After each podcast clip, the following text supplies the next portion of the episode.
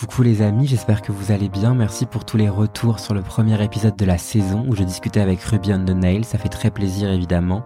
Cette semaine, je reçois Mathieu Barbin que vous connaissez peut-être en l'ayant suivi lors de la saison deux de Drag Race France sous le nom de Sara Forever. Je cite son nom parce que le drag ne semble être qu'un pan de son champ artistique. Je suis très content de l'avoir reçu. On a parlé de comment il a supporté haut sa personnalité. On a parlé de sa maman, de la région bordelaise, de la question de la classe sociale.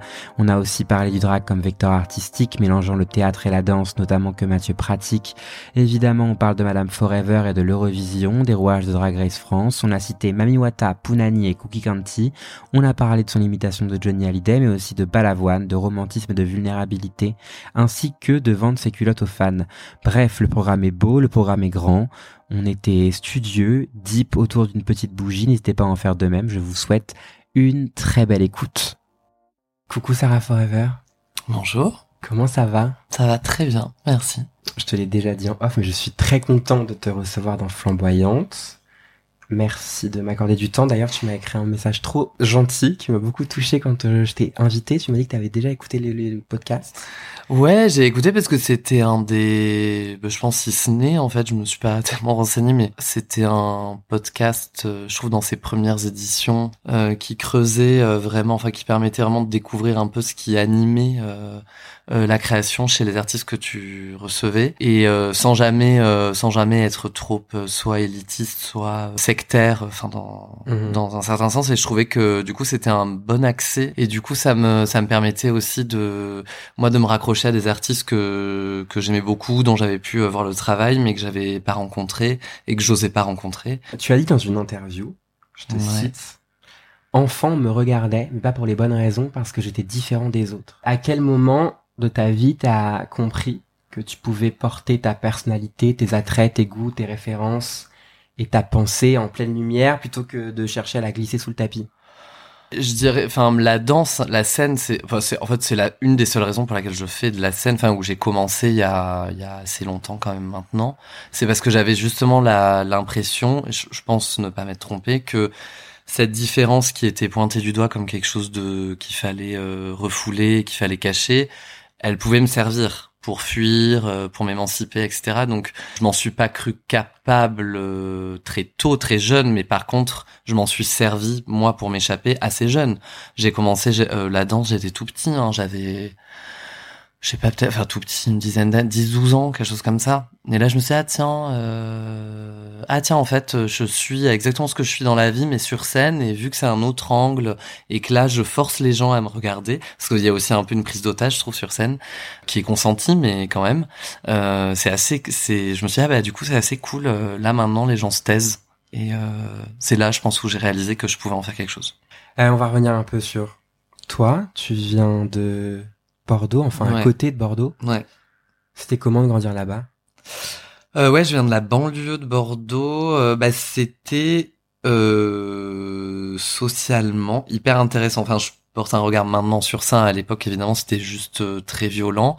Parce qu'en fait, euh, bon, c'est mon parcours hein, en particulier, mais je trouve Bordeaux, en fait, aussi, qui symbolise beaucoup ça. C'est que c'est une ville très riche. Euh... Et en même temps, paradoxalement, euh, c'est une ville assez ouvrière. Enfin, les alentours, la banlieue est assez ouvrière, et donc ma famille était très représentative de ça. Euh, et donc, ce qui était génial et en même temps très violent, mais aujourd'hui c'est plutôt une richesse, c'est que moi j'ai été élevé, enfin, dans une famille vraiment prolo. Euh, en revanche, comme ma mère euh, voulait absolument euh, m'offrir euh, la meilleure éducation possible, entre gros guillemets, euh, je traînais dans les beaux quartiers à Bordeaux, et j'avais des amis euh, assez friqués, enfin même très friqués. Donc tu voyais la différence. Et ben ouais, je voyais la différence, et donc j'étais sans cesse dans un jeu, euh, que ça soit du coup euh, avec ces élèves-là, enfin avec ces amis, euh, mais aussi du coup après quand je rentrais chez moi. Euh, j'étais sans cesse en train de jouer la, la comédie. Donc ça a été une ex- de vivre à Bordeaux, ça a été très violent comme toute personne queer, euh, je pense, enfin je crois. Donc sur ces questions-là d'identité euh, sexuelle, euh, ça a été très dur, et mais socialement aussi très dur, mais aussi très riche. Enfin m- moi maintenant je renie pas du coup ces deux tr- ces deux aspects-là de mon éducation, je trouve. Euh, c'est un truc qui est complètement moi, je trouve, euh, d'avoir é- su être un caméléon pendant toute mon enfance. Ça m'a beaucoup servi après. Euh, donc euh, c'était une enfance qui était un jeu de dupes, je dirais. C'était une belle comédie, vraiment, tout le temps. Tu dis que tu le renies plus maintenant, ça a été le cas pendant un moment ? Ouais, pendant longtemps, euh, moi j'en ai beaucoup voulu, entre guillemets, à ma famille, euh, de pas avoir les armes, euh, entre guillemets, pour évoluer dans un milieu social euh, euh, qui était pas le mien. Euh, j'en ai beaucoup voulu, enfin je l'ai. Et puis quand je suis parti de Bordeaux euh, pour m'insérer euh, dans le milieu entre guillemets artistique, qui est un milieu très très très très bourgeois, euh, ça ça a été dur en fait de venir de là d'où je venais. Donc je leur en ai. C'est pas que j'en ai voulu, mais j'en ai. Je, je trouvais qu'il y avait une forme d'injustice, quoi, de pas me laisser les mêmes chances que les autres. Euh, et donc j'essayais de cacher beaucoup ça, enfin euh, énormément. Et c'est que là, depuis, bah peut-être depuis que je fais du drag, je dirais, et davantage encore depuis Drag Race, parce que Drag Race dessine, c'est la force du programme, des profils, mais elle, ça porte aussi beaucoup de messages. Et euh, j'ai assez joyeusement porté ce message-là quand même un peu pendant l'émission. Et du coup, je me suis dit, ah ouais, en fait, c'est une force. Euh, mais j'ai mis longtemps ouais, à en prendre conscience. Je crois qu'on est plusieurs en fait à ressentir, enfin à avoir mmh. la question de la classe sociale euh, mmh. en exergue un peu au fond de nous euh, quand on évolue. Euh, je me retrouve un peu là-dedans. Je, je, je viens de Normandie et quand je suis arrivé à Paris, pour moi, ça représentait ça aussi. J'ai d'ailleurs lu dans une interview aussi de toi, tu disais que pour avoir le fantasme de Paris, il faut avoir conscience des luttes sociales. Et je crois que tu en parlais dans une pièce que tu as faite, mmh. qui s'appelle Les cent mille derniers quarts d'heure. Ouais, Les cent mille derniers quarts d'heure, c'est une référence à Beckett, qui utilise cette expression plusieurs fois, je crois, dans En attendant Godot. C'est sur la question du temps, parce que cette pièce... évoqué, enfin un moment en fait où ma mère allait prendre, enfin soi-disant, allait prendre sa retraite, ce qu'elle n'a toujours pas fait, euh, à soixante-quatorze ans. Mais elle a, du coup, c'est toujours pas le cas. Donc quand j'ai créé, quand j'ai créé la pièce, il y a à peu près quatre ans, du coup trois ans et demi, quatre ans, euh, je questionnais ça. Enfin, c'est un mélange d'interviews que j'ai fait de ma mère. Enfin, notamment, il n'y a pas que elle. Il y a Dolly Parton, Britney Spears. Enfin, il y a plein de personnalités qu'on n'arrive pas nécessairement à déceler, mais qui traite de la question de la réussite euh, et de l'émancipation sociale à travers le travail. Est-ce que c'est un moment de faire le bilan de sa vie, peu importe à l'âge à lequel on, à auquel on le fait d'ailleurs, et de tirer comme ça, voilà, de faire, de tirer les conséquences d'une réussite ou non, euh, à quoi on aspirait, d'où on vient, où est-ce qu'on voulait aller et où est-ce qu'on a finalement réussi à aller. Parce que, euh, parce que oui, c'est une question avec laquelle moi j'ai beaucoup grandi. Enfin, ma mère a beaucoup. a beaucoup eu ça en tête, toujours cette euh, volonté de s'en sortir un peu mieux euh, et d'aller ailleurs que là où elle là où elle avait grandi. Et je crois qu'elle m'a énormément inculqué ça. Justement, pour revenir sur ces jeux de de de enfin cette comédie un peu de paraître absolument ce qu'on n'est pas. Euh, et du coup, ouais, j'ai fait une pièce là-dessus. De temps en temps, j'imite un peu ma mère aussi, mais sans qu'on sache exactement qui c'est à part à la fin de la pièce. Et je trouve qu'il y a beaucoup de ça dans le drag, d'utiliser des artifices pour paraître autre chose. Alors je parle pas de notamment, enfin je parle pas que de la question du genre. Je trouve que dans le drag, les artifices qui sont utilisés sont souvent utilisés pour euh, montrer une forme de réussite. On, on revêt très difficilement, je trouve, un manteau un peu pouilleux, entre guillemets. Quand je parle de manteau, c'est au sens général de l'artifice. Je trouve que c'est toujours des choses qui révèlent euh, du bling ou euh, qui frôle du coup euh, souvent avec une forme de vulgarité, mais la vulgarité, elle vient justement parce que il y a un contrat qui est passé entre guillemets avec les gens, que tout ça c'est de la poudre aux yeux. Et d'ailleurs, c'est ce qui fait de cette vulgarité quelque chose de très poétique et très beau. Mais il y a beaucoup de ça, je trouve, dans le drag. Il y a beaucoup de social, euh, sans nécessairement arriver sur scène avec un un panneau euh, euh, fuck Amazon. Mais il euh, y a, il y a, je veux dire, même si on n'active pas ça de manière euh, factuelle, il y a dans les artifices utilisés beaucoup cette question-là, je trouve. Donc, tu as fait une pièce parce que donc tu crées des pièces, ouais, depuis que tu es arrivé à Paris. Euh, non, pas non non. Euh, au début, quand je suis arrivé à Paris, j'étais euh, j'ai été très longtemps euh, interprète, vraiment, okay, euh, pour pour plusieurs compagnies. En de tout cas, danse. Tu faisais du théâtre et de la danse.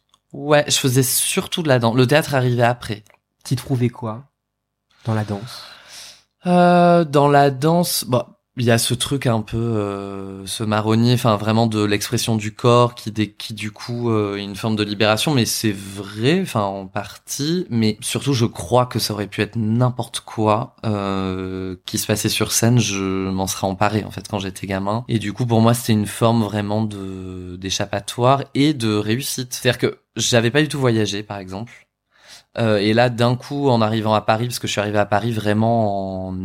au début de ma professionnalisation, entre guillemets, dans la danse. Et du coup, j'associe beaucoup ça au voyage, parce que la raison pour laquelle j'ai aménagé ici, c'est parce que c'était plus pratique pour les compagnies, notamment, de me faire partir et revenir euh, de Paris. Et donc moi, la danse, ça m'a permis déjà de voyager, euh, ce que je pouvais pas faire. On n'a jamais voyagé dans ma famille, enfin... Euh, et de rencontrer des gens issus d'univers euh, que je croyais, au début en tout cas, opposés aux miens. C'était des gens que j'aurais jamais rencontrés dans la vie et qui me nourrissaient beaucoup. Après, ça c'est un peu complexe, les rapports sont complexifiés parce que j'ai compris que tout ça, il y avait beaucoup d'entre-soi là-dedans. Mais en tout cas, ça me permettait ça, la danse, de, de m'émanciper, de rencontrer des gens. Donc du coup, est-ce que le drag, c'est un peu ton absolu ou c'est un projet artistique de Mathieu ? En fait, est-ce que c'est Sara qui est Forever ou c'est mmh. Mathieu finalement ? Ah ouais, non, je pense que c'est beaucoup moi, c'est Mathieu, je pense beaucoup. Parce que le drag est arrivé... notamment parce que je faisais un peu le tour, enfin après du coup avoir été interprète, j'ai j'ai j'ai créé mes pièces, puis il y a beaucoup de projets dans lesquels j'étais interprète qui m'ont fait rencontrer des gens qui étaient plutôt issus du théâtre et avec qui j'ai travaillé après.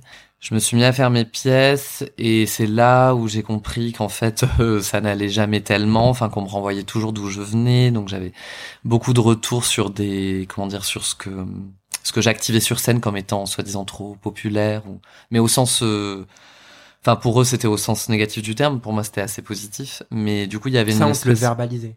Ah ouais, ouais, complètement. On me le disait, euh, on me le disait comme ça, avec ces mots-là, avec d'autres mots aussi qui étaient plus jolis, euh, en me disant que euh, ce que je faisais des fois était trop didactique. Euh, euh... Enfin, on, on employait plein de mots, mais c'était même des attitudes qui étaient euh, extrêmement méprisantes à mon égard. Alors, pas, attention, là, je fais un tableau atroce de la scène contemporaine en France, et c'est évidemment, il y a des pépites, il y a des gens extrêmement euh, euh, qui portent beaucoup les projets, de, de moins en moins, mais il y en a quand même beaucoup. beaucoup euh, et heureusement je me suis entouré de ces gens-là, mais j'ai aussi eu dans mon entourage des pros qui étaient très méprisants.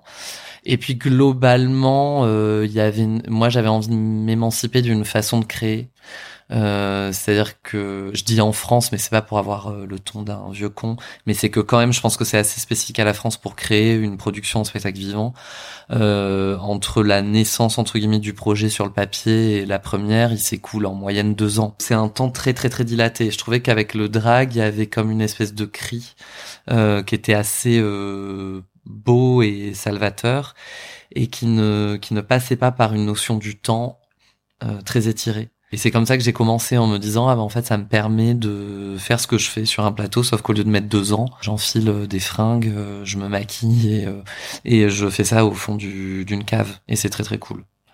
Euh, donc c'est plutôt comme ça que c'est né. D'ailleurs au début, les premières fois où j'étais en drague, on prononçait pas ce mot.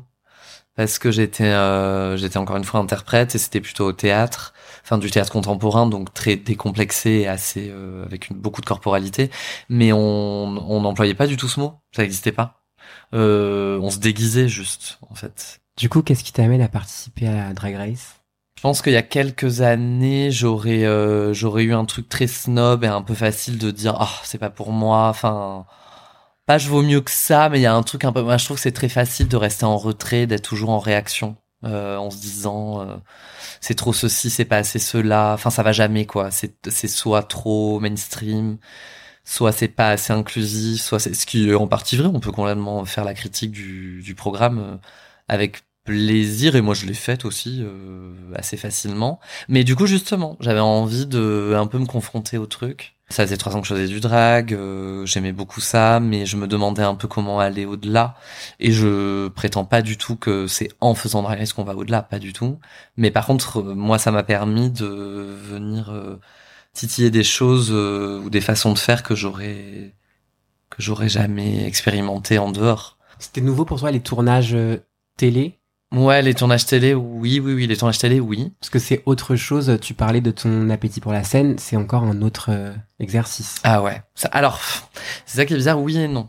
C'est-à-dire que, à la fin, des fins, c'est quand même, pendant toute la durée du tournage, on produit un show. Donc il y a des ressorts qui sont les mêmes. Ça, c'est sûr. Et c'est pour ça que j'ai, y a, j'avais des repères, enfin euh, pour moi, qui, qui ont été assez importants, comme des béquilles. Et d'ailleurs, je me suis appuyé uniquement sur ça. Et ça se voit, je trouve, dans mon parcours et dans le profil qui s'est dessiné pendant la saison. On voit que là où je suis très bien, c'est quand il s'agit de performance. En revanche, il y a des choses qui n'ont strictement rien à voir. C'est pas du tout la même, la même manière de travailler, c'est pas la même notion du temps. Les mises en danger se font pas nécessairement au même endroit. Là, c'est un programme dont on sait peu de choses quand on le tourne. Enfin, il y a beaucoup de choses qu'on ne sait pas. On sait pas euh, quel va être le challenge du lendemain, on sait pas. Donc, il y a, donc c'est géré avec l'inconnu. Alors que moi, ce que je m'applique à faire depuis toujours sur scène, c'est maîtriser ce que je connais. Mmh. Donc euh, là, c'est un trois cent soixante degrés pour le coup, et c'est ça, moi, qui a été le plus dur sur le tournage. Mais il y a des ressorts, et, effectivement, qui sont les mêmes que sur la scène. Et heureusement, sinon ça aurait été une catastrophe, je pense, pour moi. Vraiment. Et c'est quoi le moment dans Drag Race euh, dont tu es le plus fier ? C'est que j'ai su aller chercher des choses euh, euh, enfouies, entre guillemets. Enfin, enfin c'était un, une chose assez... Euh, qui m'a beaucoup libéré, le makeover, la danse, parce que c'est ça aussi le neuvième épisode, c'est le retour à la danse, qui est quelque chose que je maîtrise. Euh, mais après un moment où j'étais euh, ravagé, hein. Enfin j'étais... Euh, j'en pouvais plus. C'est euh, épuisant comme tournage. Il faut savoir que ça s'enregistre dans une période qui est très dense. Ouais, ça ouais. s'enchaîne beaucoup. Ouais. C'est une période assez courte, enfin c'est moins d'un mois de tournage. Et alors ce qu'il y a de très particulier avec cette cette émission, c'est que c'est ça reste un télécrochet, hein. Enfin, tout le monde dit que c'est de la télé-réalité, ce qui est en partie vrai, mais pas tellement. C'est-à-dire qu'on on ne suit pas vraiment dans notre intimité. Ça reste un télécrochet et il y a une très très forte exigence dans beaucoup de domaines. Euh, donc ça a toutes les contraintes de la télévision, mais aussi toutes les contraintes du spectacle.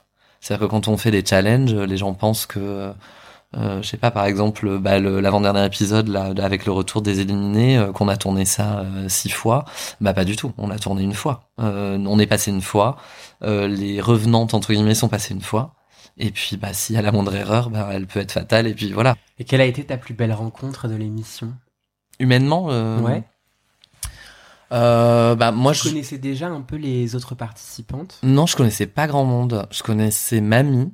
Euh, on avait déjà performé ensemble. Je connaissais un tout petit peu Cookie, mais pas tellement non plus. Moi, je me suis, j'ai beaucoup entendu avec Punani, avec Rose aussi beaucoup. C'est des amis que je, enfin que je compte parmi mes amis aujourd'hui. J'ai été très très touché par Mamie, mais pas, il euh, y a pas de misérabilisme. C'est que je trouve que c'est quelqu'un d'ultra complexe et riche euh, à, dans plein d'aspects, et c'est quelqu'un que j'aime beaucoup. Euh, Moon aussi. Enfin, globalement, un peu tout le monde, mais je dirais qu'il y a eu une... quelque chose de plus immédiat avec Punani. Mmh. Voilà. Punani que j'espère recevoir bientôt dans Flamboyante. Voilà. Si tu écoutes. L'invitation est lancée. Pour ceux qui n'auraient pas regardé l'émission, tu as failli faire une imitation de Johnny, d'ailleurs, mmh. qui était un peu avortée. Ouais. Ça aurait donné quoi ? Oh, tu vas me le faire faire là ? Je sais pas. euh... Pff... Oh, mon Dieu, non, tu vas pas me le faire, non, c'est pas, okay. Tu peux pas me faire ça. non, non, non, mais... Tu peux me décrire. Euh... Après, si tu te chauffes, euh, moi, je suis preneur. non, non, preneur. non, mais c'est pas... Non, mais Johnny, moi, je sais pas... Alors, visuellement, moi, je trouve que le Johnny de Cookie était dément. Enfin, je trouvais incroyable. Enfin... Alors, sans langue de bois. Ah non, vraiment, visuellement, je le trouvais incroyable. Euh, après, moi, ce qui me touchait beaucoup dans ce personnage, c'est qu'il est beaucoup plus complexe que comme on l'a peint, surtout sur la fin de sa carrière et de mmh. sa vie. C'était quelqu'un, c'était une sorte d'éphèbe, déjà, enfin, qui était très très beau, qu'on accusait très, très facilement de pédé. Je pense aussi à l'époque, au début, quand il a commencé, c'est comme toutes ces figures, comme Balavoine, ou comme, enfin voilà, ces figures, je trouve, qui sont à la fois très masculines, euh, au sens stéréotypé du terme, euh, mais aussi très fragiles, entre guillemets, s'il faut mettre un opposé entre ces, entre ces choses. Et donc, euh, moi, j'avais l'impression, Euh, parce que ça a été le personnage que j'ai fait pour mon pour le casting. Euh, donc j'avais l'impression au casting d'avoir proposé un Johnny peut-être qui était un peu un peu plus complexe, euh, notamment dans les réponses et tout que je faisais. Mais par contre, moi visuellement, je trouvais que le, jo- le, le Johnny Cookie était dingue. Enfin, mmh. euh, les yeux, euh, la coiffure, il euh, y avait vraiment un truc euh, visuel très fort. Quoi. Effectivement, que ce soit le Johnny ou Balavoine que tu viens de citer, on se rend compte qu'au final, ce sont des artistes qui sont beaucoup plus vulnérables qu'on les dépeint, je crois, ah, qui oui. montraient un peu plus de vulnérabilité que ce qu'on voit ou ce qu'on retient d'eux. Et donc c'est des gens complexes, je trouve, qui ont qui ont beaucoup séduit par leur fragilité et pas tellement parce que c'était des des des des, des beaux hommes ou des belles figures. Ils étaient c'était des personnages complexes avec beaucoup de failles, euh, beaucoup de blessures, et c'est des blessures qui ont été révélées. surtout. C'est des personnes, je trouve, qui ont, qui représentent beaucoup euh, la complexité humaine, en fait, euh, en général. C'est quoi, toi, ton rapport à la vulnérabilité ? Je crois que je suis assez... En fait, moi, j'ai l'impression, mais je pense qu'on me dirait l'inverse, qu'on voit que ça euh, quand je suis sur scène. Euh... Enfin, moi, j'ai l'impression d'être ultra vulnérable et de le présenter de manière assez décomplexée. Enfin, non, plutôt, j'ai l'impression que ce que je fais sur scène et ce que je présente de manière décomplexée, c'est ma gestion de ça. Pas tellement le fait d'être euh, vulnérable, mais plutôt comment je m'en empare. Euh, donc, euh, moi, je trouve que... Enfin, on a toujours tendance à lutter contre, mais moi, je sais que y a, je ferais pas un quart de ce que je fais si j'étais pas vulnérable. Enfin, et ok avec ça. Euh, donc, je dirais plutôt que c'est une force, quoi. Enfin, moi, j'ai l'impression que c'est devenu vraiment une force. Je sais pas si ça l'a toujours été, mais en tout cas, aujourd'hui, oui, ça l'est, je pense.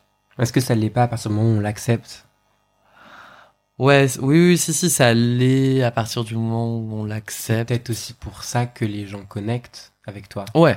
Ouais, ouais, complètement. Oui, oui, si, si, bien sûr, parce qu'on est évidemment des êtres, que des êtres de faille, et voilà, mais, donc c'est sûr que de, et puis de toute façon même, enfin, moi par exemple, j'ai longtemps hésité, ça n'a rien à voir, mais quand même, euh, j'ai été longtemps en lutte avec euh, les psys, enfin, pas euh, les psys en eux-mêmes, hein, que j'aime beaucoup, enfin, certains, dont Rose, euh, mais, euh, non, mais parce qu'en fait, j'avais peur que ça change beaucoup de moi.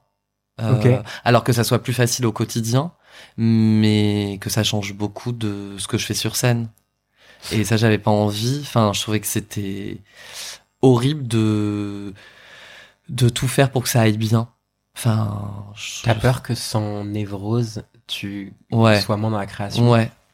Parce que c'est pas un peu un mythe de l'artiste. Si, si, si, si. Et du coup, ça, je l'ai compris au bout d'un moment. Si, si, c'est complètement un mythe de l'artiste. Et puis, tu peux faire des choses sublimes en étant complètement équilibré. Enfin. Et puis, je pense que t'as toujours les mêmes sentiments. C'est juste que t'apprends à les gérer. Oui, c'est ça. Voilà. Exactement. Encore en toi. Ouais. Tu te décris plutôt comme une personne mélancolique ou euphorique? Ou les deux? Je pense pas que ce soit forcément antinomique. Je sais pas si mélancolique, c'est tellement le terme, mais c'est, je suis très romantique, je crois. Okay. Beaucoup. Dans mes rapports euh, humains, mais même à la création. Euh, et du coup, je suis très attaché, je j'arrive pas à compartimenter, à, à cloisonner les choses, donc je suis très affecté. Euh... Du coup, tu vis beaucoup de chagrin. Ouais, j'adore ça, okay. je crois. Et je le nourris pendant vachement. Pendant aussi, ou t'adores ça après, quand ça va un peu mieux ? Non, tu... non, je crois que j'adore ça pendant aussi. Hein. J'adore euh, l'amour, j'adore... Euh, j'aime j'aime ça, mais même dans mes relations amicales, enfin, hein, c'est pas l'amour au sens... Euh, Bien sûr. C'est, c'est, c'est très général comme définition, mais aussi sur scène, je crois. Il euh, y a un rapport même au public, euh, je pense que j'ai qui est hyper bizarre, euh, où j'ai besoin du regard, en même temps je suis hyper en lutte, euh, et je le nourris beaucoup, ça. C'est marrant, je viens de penser à quelque chose, je sais que je t'ai vu il y a pas très longtemps sur scène, au Théâtre du Châtelet, ouais. pour la soirée pour l'indépendance de la presse. Ouais. T'as fait une performance, je sais pas si t'as vu ça parce que t'étais un peu en coulisses, mais t'es arrivé juste après une séquence qui était mmh. assez intense, mmh. qui était une séquence un peu politique où des députés, je crois, étaient sur scène, mmh. ce qui a un peu déplu à quelques personnes du public qui sont mmh. parties un peu en scandalisées. Ouais. Euh, et après, on voit en grand ton nom qui s'affiche et c'est bien d'étendre euh, mmh. le, le mood. T'avais pas un peu peur à ce moment-là ? Euh, bah en fait, euh, moi je comprenais pas exactement ce qui se passait, mais comme je suis rentré du public, je voyais tous les gens sortir. Euh, et du coup, ce qui a été assez cool d'ailleurs, c'est qu'il y a des gens qui sortaient, mais en fait la plupart sont sortis juste le temps d'intervention, de l'intervention des politiques, et ils sont re-rentrés mmh. juste après. Euh, oui, j'avais peur que, oui, j'avais peur que tout le monde s'en aille. Mais d'ailleurs, c'est drôle parce que les gens du coup qui me voyaient me disaient, mais putain, c'est hyper étonnant de te mettre juste derrière. Euh, mais je pense que c'était, c'était sûrement... audacieux comme programme. Ouais, c'était audacieux, ouais. Mais c'était une belle, euh... c'est une très belle soirée, hein, par ailleurs. Enfin, ça s'est pas limité à l'intervention de ces politiques. Bien hein. sûr. C'était très pluriel, c'était assez euh, chouette et nécessaire de toute façon cette soirée.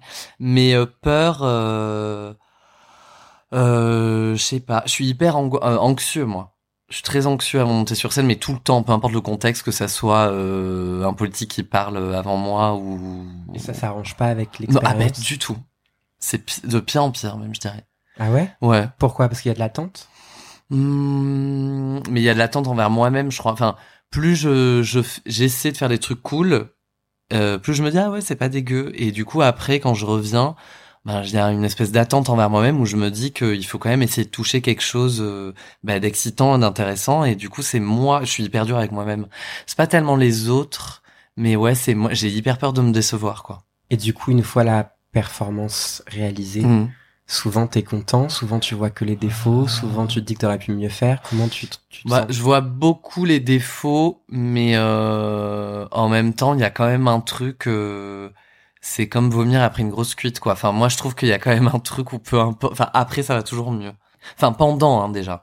En fait, dès que les premières secondes, euh, dès que ça commence, moi, ça va mieux. Mais oui, j'ai quand même tendance à voir que les défauts. Mais tout en ayant conscience que c'est pas... C'est pas là que ça se joue. Enfin, c'est pas ce que les gens captent du tout. Dans la performance que j'ai vue, justement, au Théâtre du Châtelet, mmh. sur Adjani, ouais. j'ai trouvé ça très mélancolique. Ah bah ouais, ouais, ouais. Et très beau aussi, du ouais. coup. Bah cette chanson euh, Pulmarine est hyper euh, mélancolique, elle est, elle est, enfin c'est très, fo- c'est très violent, c'est hyper fort. Euh, mais euh, et puis Adjani, une figure mélancolique, enfin c'est une figure dramatique, euh, très mélancolique. Euh, et puis il y a du, ch- il y avait du chant, euh, et ça je pense que s'il y a pas plus poétique, enfin c'est une, c'est très, t'es très vulnérable quand tu chantes, je trouve beaucoup plus. Oui, que... voilà, c'était pas du lip sync ouais. classique, quoi. T'as vraiment chanté. Ouais, je trouve que euh, par rapport à beaucoup plus, enfin d'autres formes où il y a plus de maîtrise. Alors t- après peut-être parce que c'est pas mon euh, le médium que j'active euh, hyper facilement. Un chanteur dirait probablement une chose différente, mais je crois pas. Je crois que dans la voix, et t'es bien placé pour le savoir peut-être, mais il y a quelque chose de de très sensible, tu mmh. peux difficilement, encore plus difficilement cacher les choses, je pense. Il y a un truc très, d'une vulnérabilité, mais immense, euh, dans la voix, et du coup, il y avait beaucoup de mélancolie, je pense, oui, dans cette performance. Mais ouais, la voix, c'est un... C'est très brut. Oui. Je pense que ça résiste un peu à la, bien sûr, à la technique vocale, mais je crois que ça résiste à une certaine technicité, en tout cas, à un certain point. C'est pour ça que personne ne supporte sa voix, enfin, très peu de gens.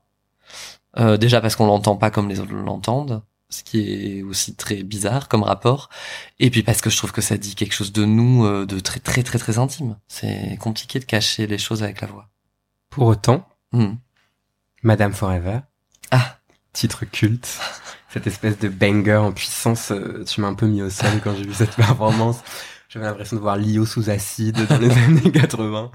Euh, ça a été quoi le processus ? Comment est arrivée cette histoire ? Pour moi, j'avais envoyé des choses, mais dont Lio, dont Dorothée. Euh, il y avait Émilie Image aussi. Et ensuite, on nous a proposé, euh, on nous a proposé une musique. Mmh.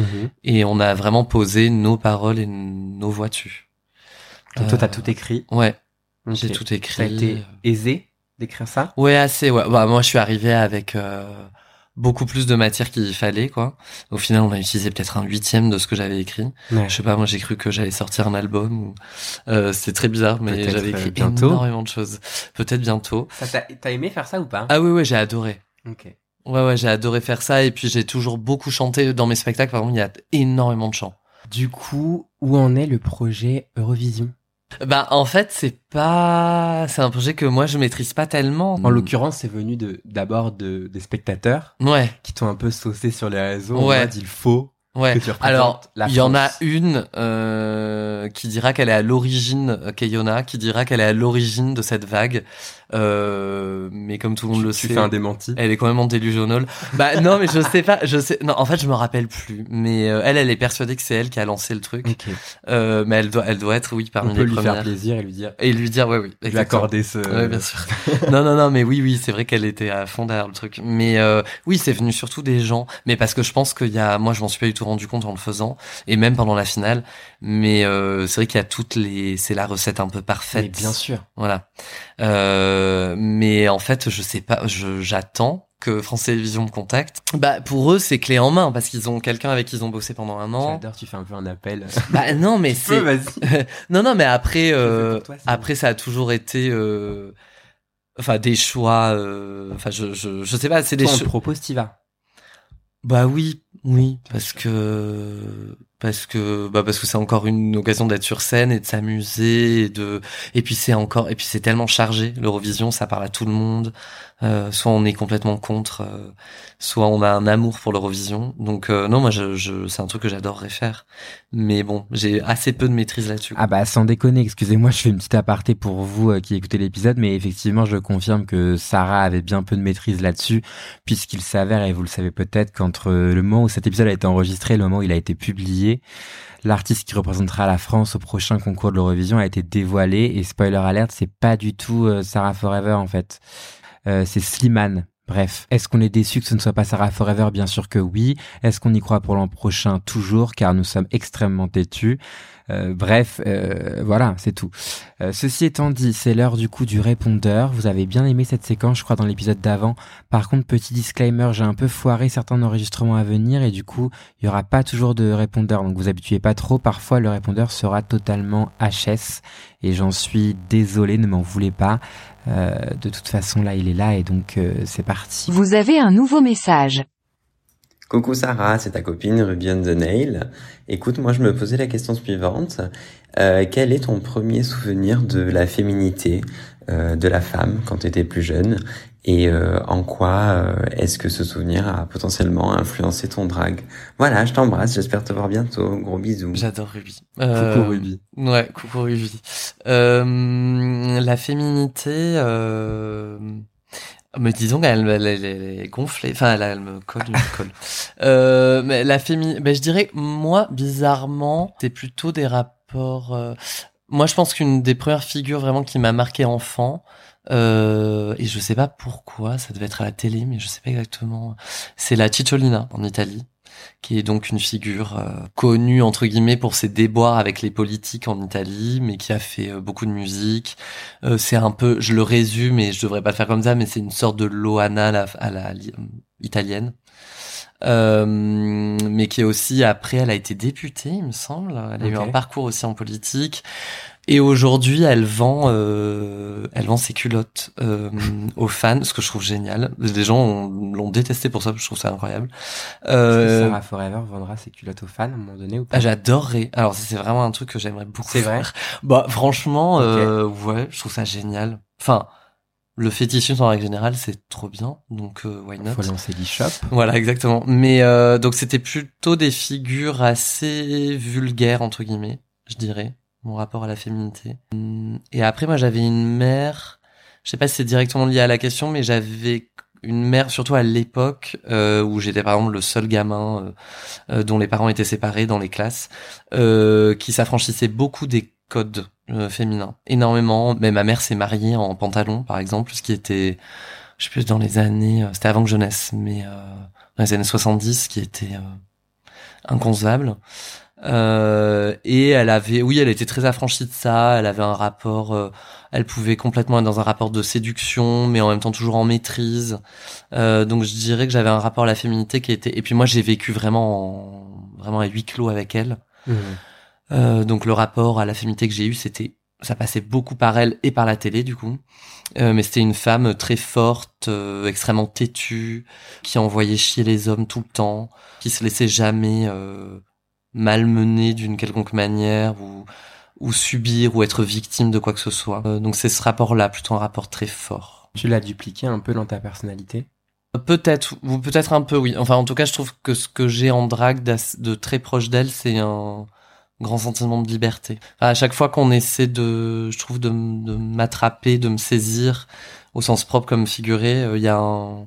Je trouve toujours un moyen de d'aller là où il faut pas, je trouve. Et c'était très ma mère, ça. Ce que j'aime beaucoup dans ton projet artistique, enfin de ce que j'en sais, de ce que j'en vois, c'est que t'as des références qui font un peu des grands écarts, tu vois. Et mmh. t'en as parlé tout à l'heure, à la fois très populaire et peut-être un peu plus pointu. Ouais, ouais.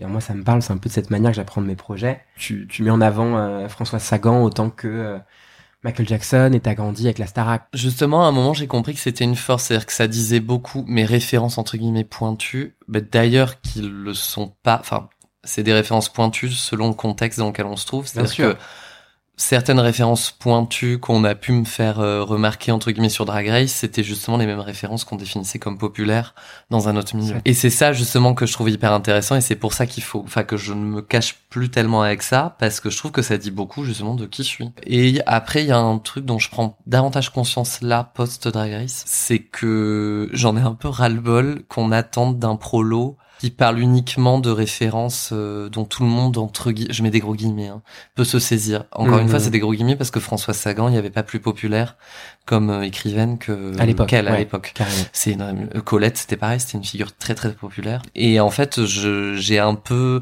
Enfin, moi, je viens du coup de la scène contemporaine, spectacle vivant ou plutôt art conceptuel.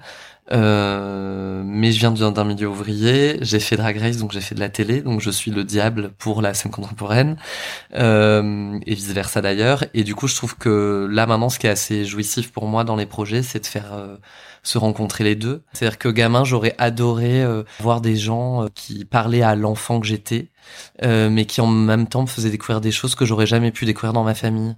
Euh, et voilà, et j'en ai un peu marre que à chaque fois, ça soit, on, on dise que pour être populaire, il faut balancer de la merde, euh, c'est voilà, c'est chiant.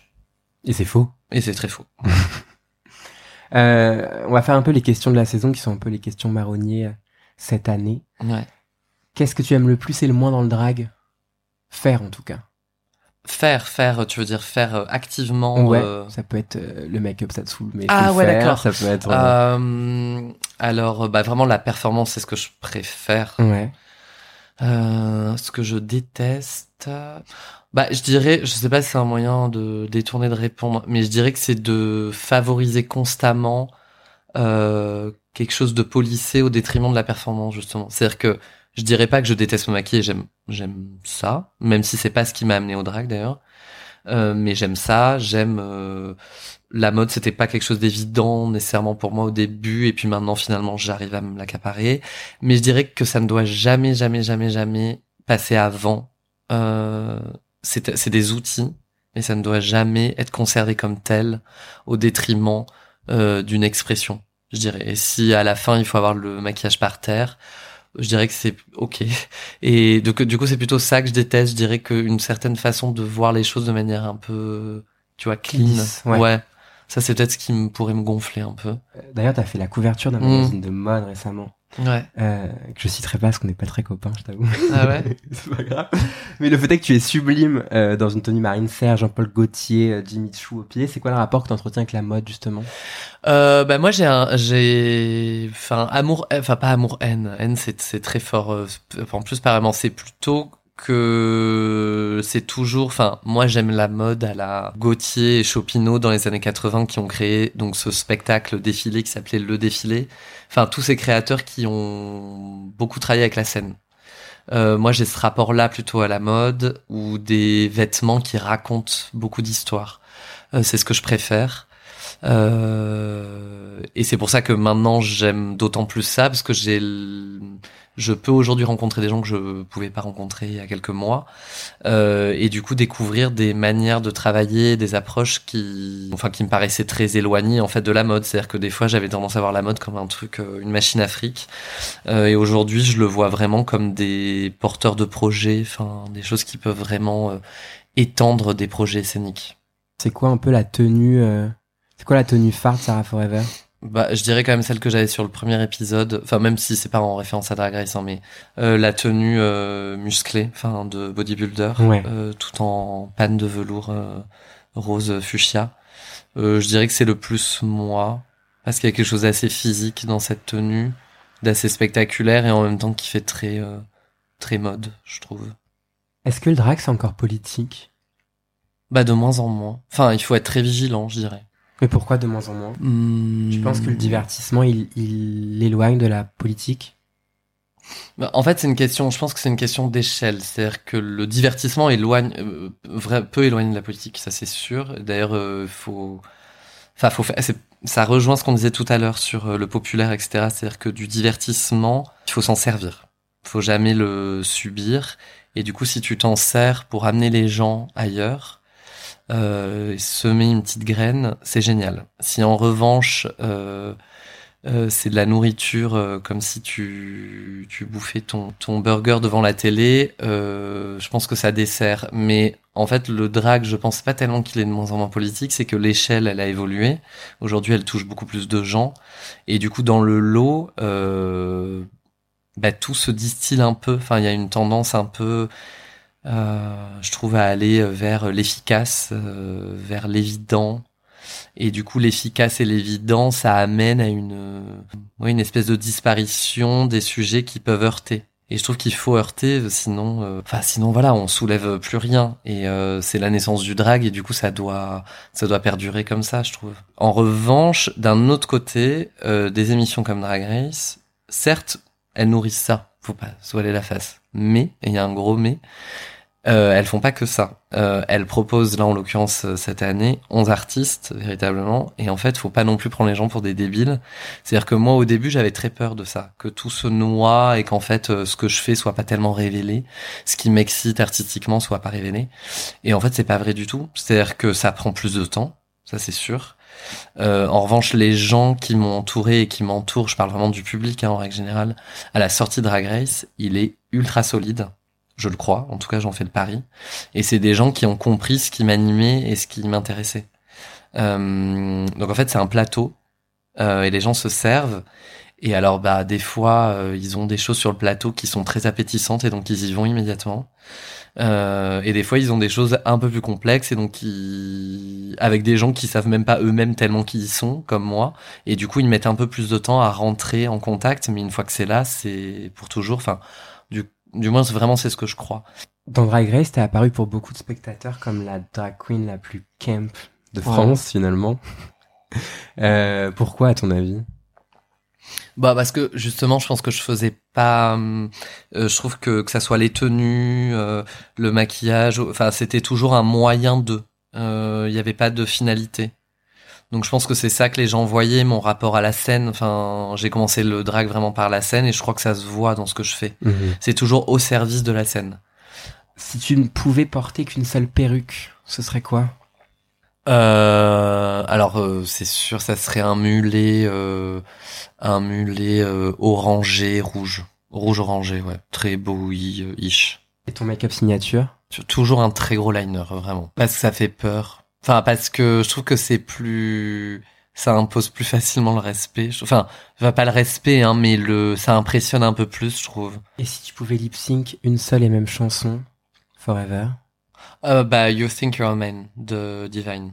Enfin, en une chanson, euh, elle a tout compris. Enfin, c'est débile. Euh... Je trouve que musicalement, déjà, elle est hyper cool. Sa voix, euh, elle vient complètement perturber dès le début. Et je trouve que c'est extrêmement sensuel et en même temps très absurde. Ouais, et elle dit, je pense qu'elle dit beaucoup de mon drag, euh, quand même.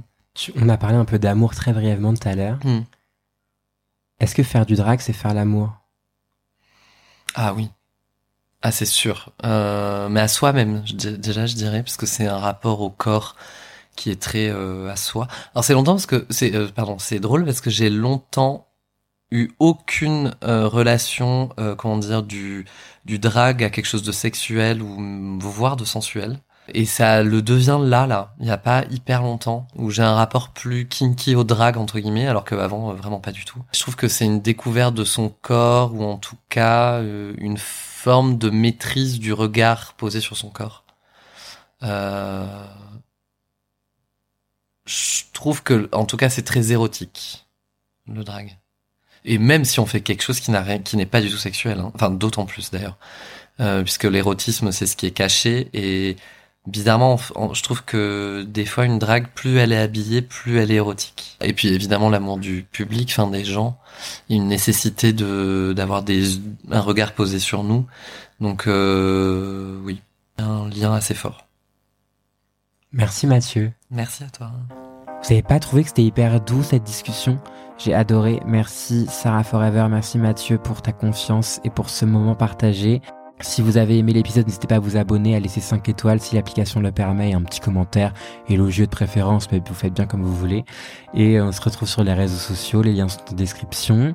Et je vous dis euh, à bientôt. Bisous.